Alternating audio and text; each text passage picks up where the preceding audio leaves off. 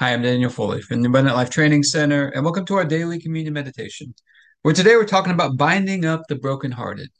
Binding up the brokenhearted. This is something that God promises to do. Jesus says he came to do, to bind up the brokenhearted.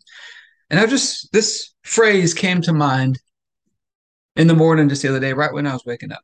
So prior to that, I had kind of a freak thing happen where I was stepping out into our garage and we have some, a pegboard that has some hooks on it. And one of the hooks had fallen off of the pegboard. And when I stepped into the garage, I didn't see it. And I stepped on it and I rolled my ankle pretty badly. And it was pretty painful at the time, pretty sore most of the night. And that night before bed, my wife suggested wrapping it up, binding it up with like an ace bandage. And I woke up the next morning, actually was quite a bit improved when I woke up the next morning, but it was pretty painful that night. And when I woke up the next morning, these words were running through my mind God binds up the brokenhearted. He binds up the brokenhearted. So we're in this time of the year right now where we just passed through the Feast of Trumpets. The Feast of Trumpets, also known as Rosh Hashanah, is like New Year's Eve on the Jewish culture, and they celebrate that by eating apples with honey to symbolize it's going to be a sweet new year. And we did a daily communion meditation the other day on God refreshes us with apples. In the Song of Solomon, it says, you know, the bride of, of Christ is saying, Strengthen me with raisins, refresh me with apples because I am faint with love. And we talk about this example of almost being lovesick. So sometimes in relationships, our hearts get some damage. God's coming to bind up the brokenhearted. God's coming to bind up the brokenhearted. Jesus came to do this. He says in Isaiah 61, He came to do this. So we're going to be taking communion over this today. For anybody that needs help with this, asking for His help with this to bind up the brokenhearted and to be walking in this consistently, just to be receiving this from Him today. Let's look at our filters for today. We've already gone over a few of them for today. But these filters are things that I write at the top of my journal every night as a way to help me keep things top of mind, help me stay in rhythm with God. They help me to filter my decision making. And I like to start with the big picture vision at the top.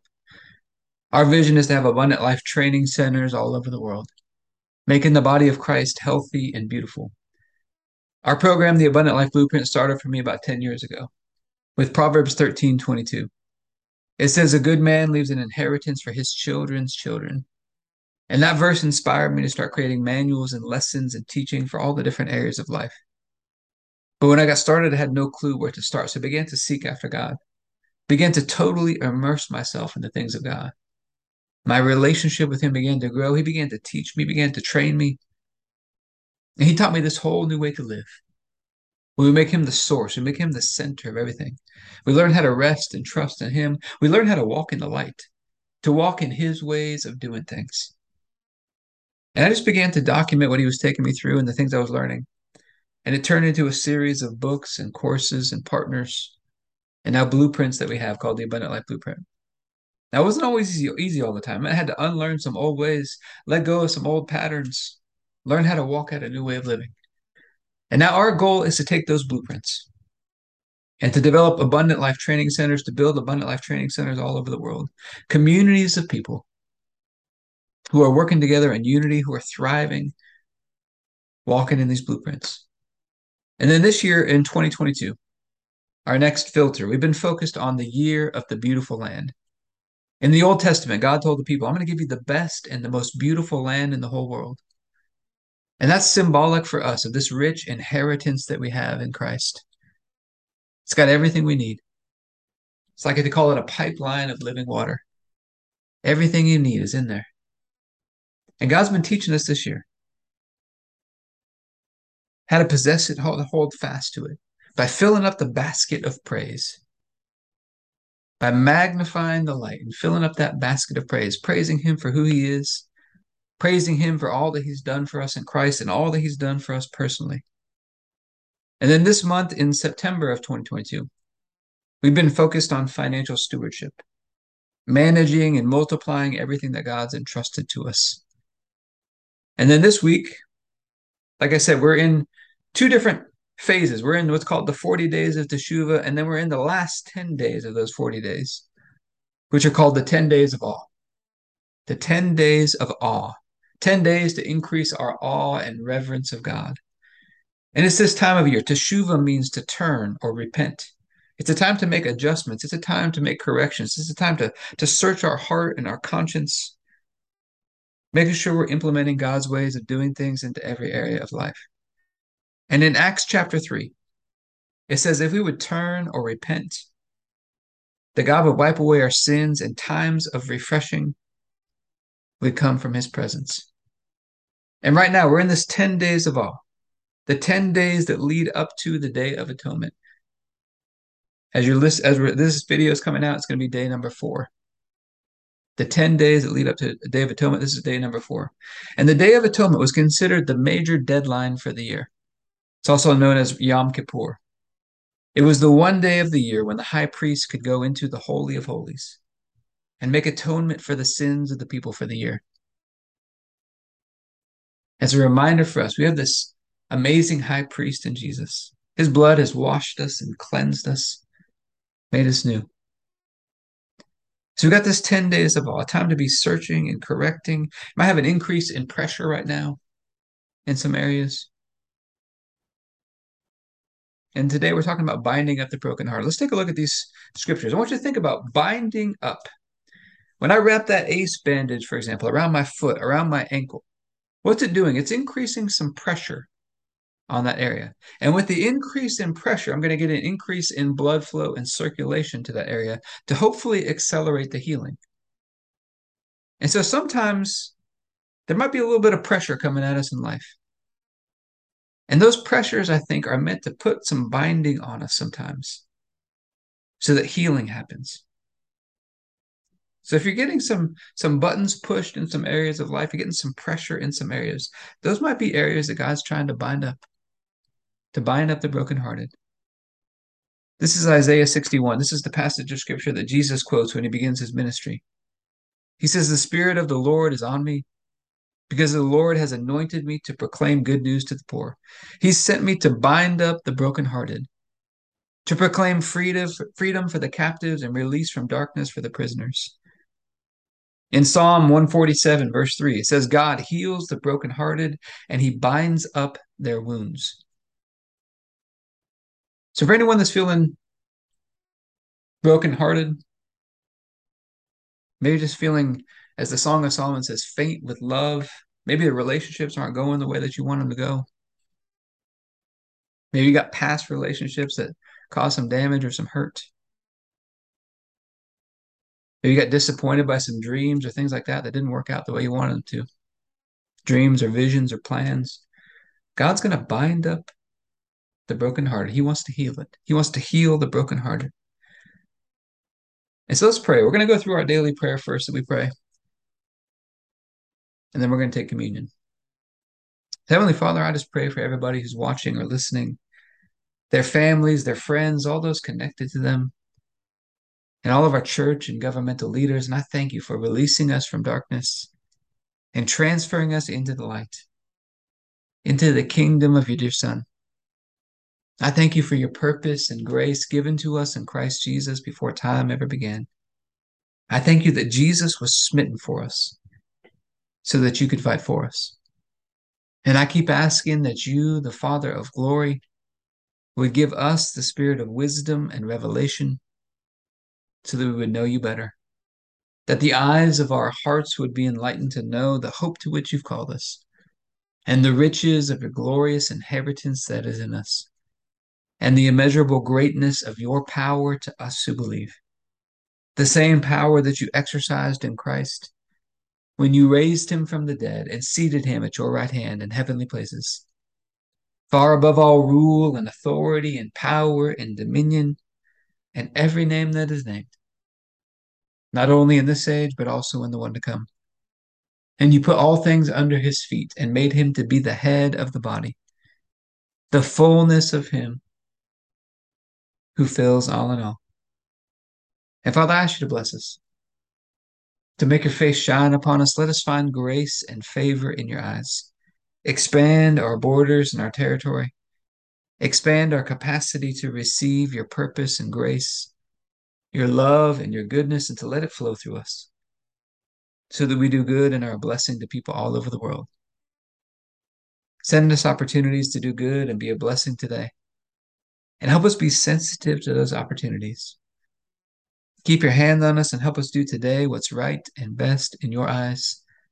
And do it with peace and joy and confidence in you. And ask you to stretch out your hand to heal and do signs and wonders and keep us from evil and pain.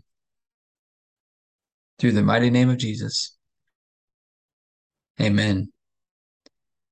All right, let's just take a moment to examine ourselves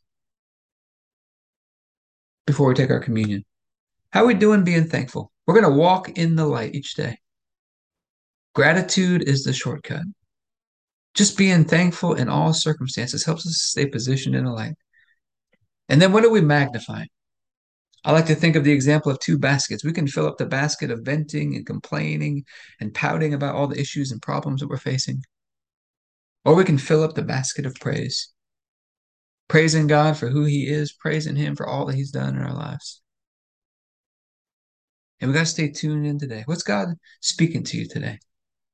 What's that leading or that nudge or that direction that you feel on the inside? And then what do you know to do today?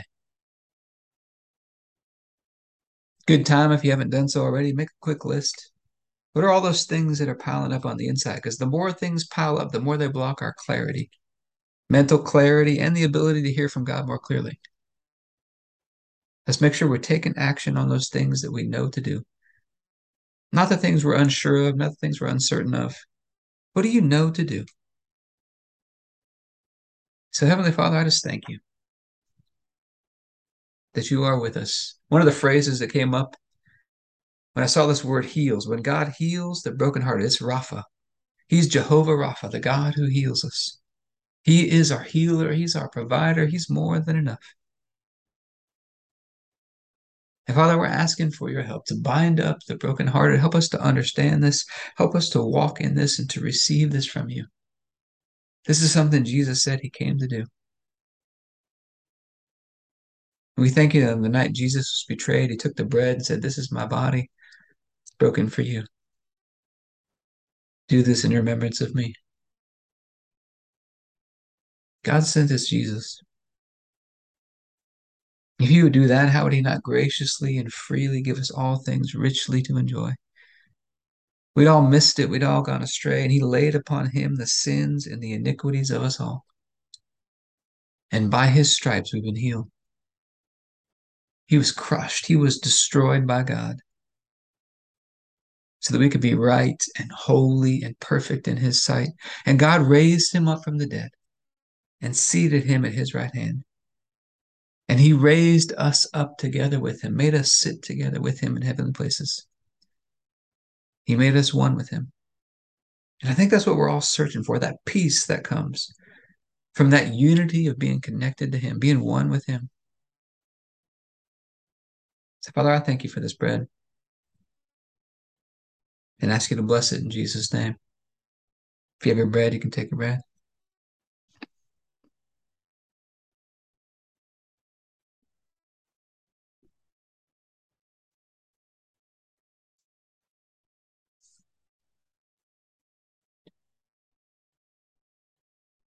Then after supper, Jesus took the cup. He said, This is the cup of the new covenant in my blood, poured out for the forgiveness of sins for many. It's the forgiveness of sins that releases us from darkness and transfers us into the light, into the kingdom of Jesus. And He's a great King. His blood washes us and cleanses us, makes us new, gives us a fresh start in life. We get to walk out this day today in partnership with God, connected to Him. So, Father, I thank you for this cup and ask you to bless it in Jesus' name. If you have your juice, you can take your juice.